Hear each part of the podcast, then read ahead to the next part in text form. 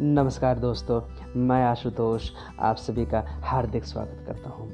हाँ दोस्तों, यह तो सच है कि एक उदाहरण से किसी के बारे में पूर्ण रूप से नहीं कहा जा सकता है, लेकिन कई ऐसे क्षण हैं जहाँ एक उदाहरण ही समस्त का प्रतिनिधित्व करता है।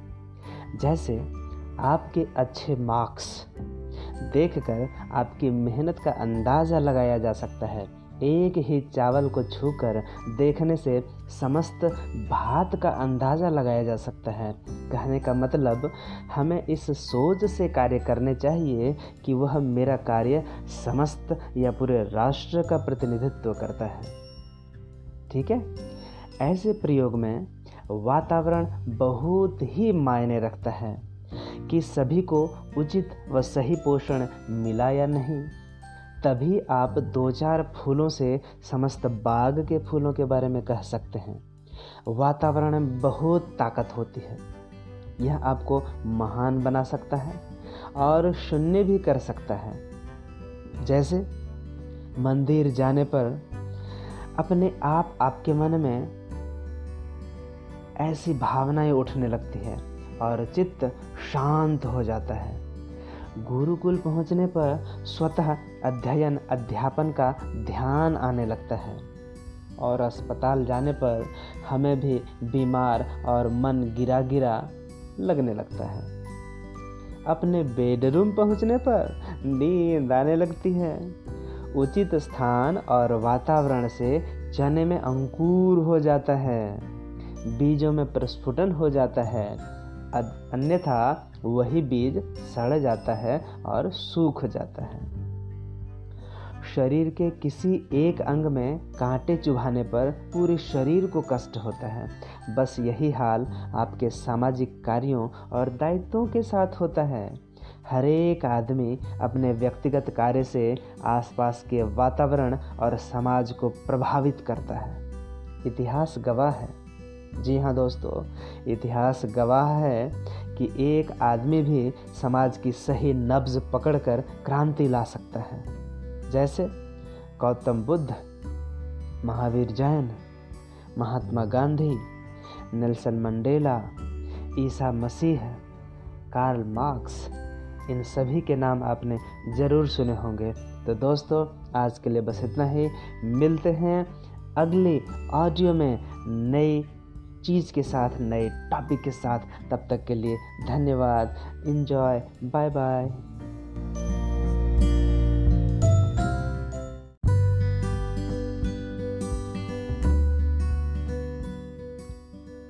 नमस्कार दोस्तों, मैं आशुतोष। अपने पॉडकास्ट के दूसरे एपिसोड में आप सभी का फिर से स्वागत करता हूँ। दोस्तों, इसके पहले मैंने एक पॉडकास्ट जारी किया था, जिसे आप लोगों ने पसंद किया, आप लोगों ने उसे लाइक किया। चलिए, आज एक ऐसा भ्रम वाला शब्द को हम लोग समझेंगे, जिसमें लोग कंफ्यूज हो जाते हैं। मतलब वह है सभ्यता और संस्कृति में क्या अंतर है? क्या यह समान है या फिर ये भिन्न है? दोनों शब्द बड़ा ही भ्रामक और रोचक भी है। अक्सर लोग सभ्यता और संस्कृति को अपनी बोलचाल की भाषा में एक ही चीज़ समझ लेते हैं और दैनिक जीवन में प्रयोग करते रहते हैं। लेकिन दोनों में फ़र्क होता है। इन दोनों शब्दों की ऐसी कोई विशिष्ट या सटीक परिभाषा नहीं है कि आप उसे रट्टा मार लें। हाँ इन दोनों का अर्थ समझकर आप दोनों शब्दों के सही प्रयोग अपने दैनिक जीवन में आसानी से कर सकते हैं। अंग्रेज़ी में इसका क्या अर्थ है? सभ्यता की अंग्रेज़ी सिविलाइजेशन होती है, जबकि संस्कृति की अंग्रेज़ी कल्चर होती है। पहले मैं संक्षिप्त शब्दों में कुछ बोलता हूँ, फिर उसका विस्तारीकरण करता हूँ, ठीक है? संस्कृति को कहा जाता है कि यह फूल है। यह मानसिक विकास का सूचक है। सामाजिक परंपरा का सूचक है। किसी भी परंपरा का सूचक है। ऐसे नियम समाज स्वेच्छा से स्वीकार कर लेता है। धर्म, साहित्य, भाषा, कला, संगीत, विचारधारा, कर्मकांड, पूजा की परंपरा, सूक्ष्म रीति रिवाज रहन सहन खान पान पारिवारिक और सामाजिक संबंध, दर्शन, ये सारी चीज़ें संस्कृति में आती हैं। और सभ्यता को पेड़ या पौधा कहा जाता है। यह सामाजिक विकास का सूचक होता है। सामाजिक नियम इसी के अंतर्गत आते हैं। कोई भी नियम या कानून इसमें आते हैं। ऐसे नियम राज्य लागू करता है। खेती इसी में आती है। निर्माण का कार्य इसी में आता है। मतलब यह स्थूल चीज़ है। और संस्कृति सूक्ष्म चीज़ है।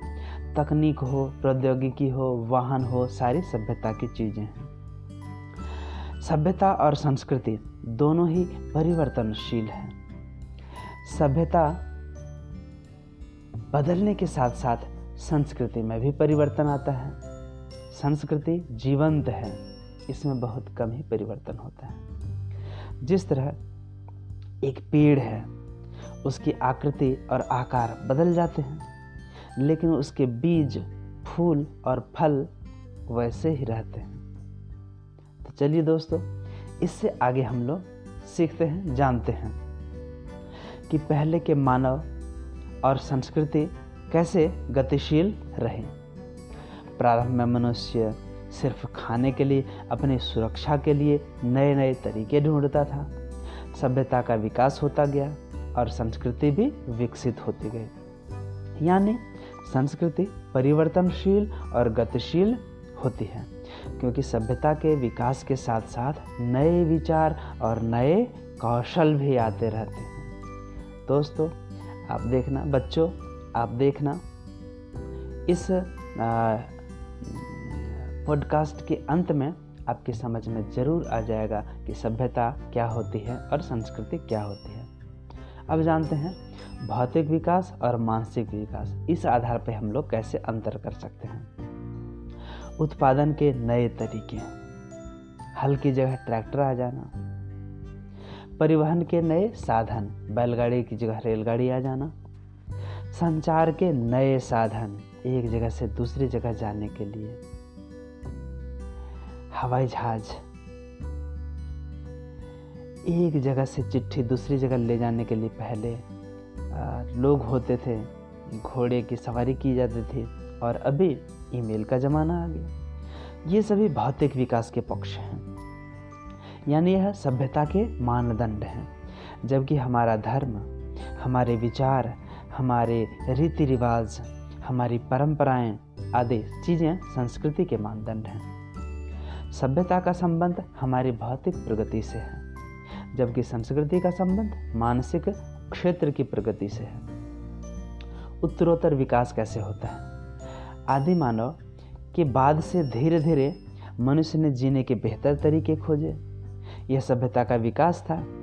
सभ्यता के विकास के साथ साथ मनुष्य ने आंतरिक अनुभूति के लिए, आंतरिक सुख के लिए भी तरीके ढूंढ निकाले। जैसे नृत्य, गायन वादन, यानी संगीत, खेल, ये सभी मनोरंजन के साधन थे, जो बाद के कालखंड में ईश्वर प्राप्ति के साधन भी माने गए।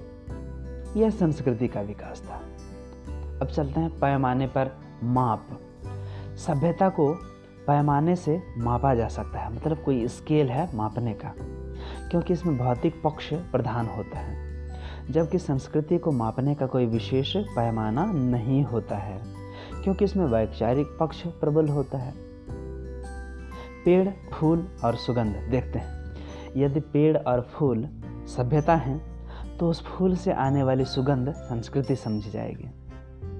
अपने शारीरिक सुख को बढ़ाने के लिए भौतिक रूप से अपने हम कई साधन अपनाते हैं। यानी सभ्यता साधन है। जबकि मानसिक और आध्यात्मिक सुख ही अंतिम लक्ष्य, यानी साध्य है।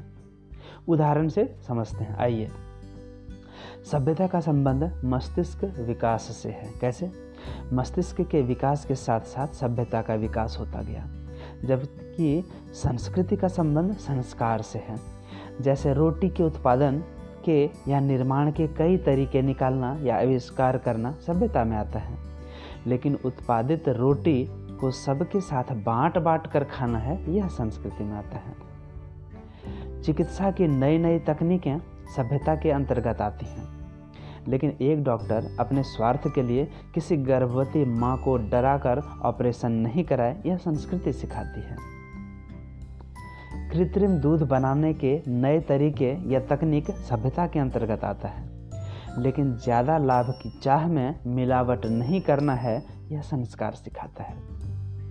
यानी कुल मिलाकर बाहरी विकास सभ्यता है और मन, विचार, कौशल, अध्यात्म का विकास संस्कृति है।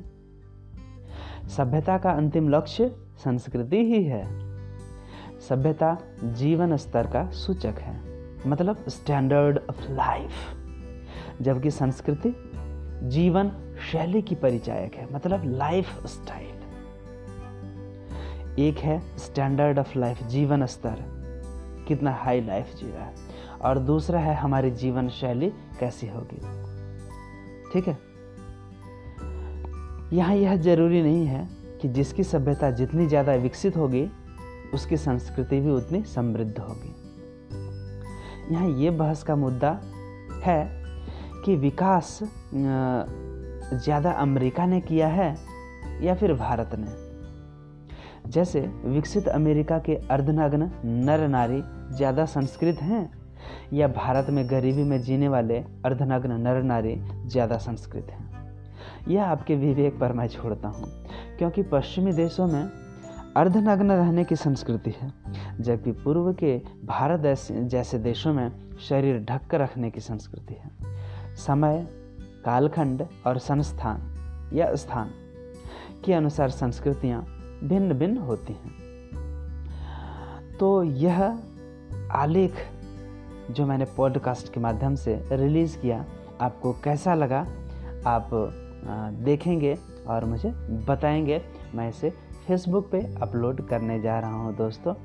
तो बच्चों, आपको भी संस्कृति समझ आई और सभ्यता समझ आई या नहीं, आप वहाँ अपने लाइक और कमेंट से यह बात मुझे बताएँ कि सभ्यता स्टैंडर्ड ऑफ़ लाइफ बताती है और संस्कृति लाइफ स्टाइल बताती है।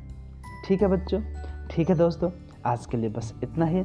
मिलते हैं अगली पॉडकास्ट में कुछ नए टॉपिक के साथ। तब तक के लिए धन्यवाद। Bye bye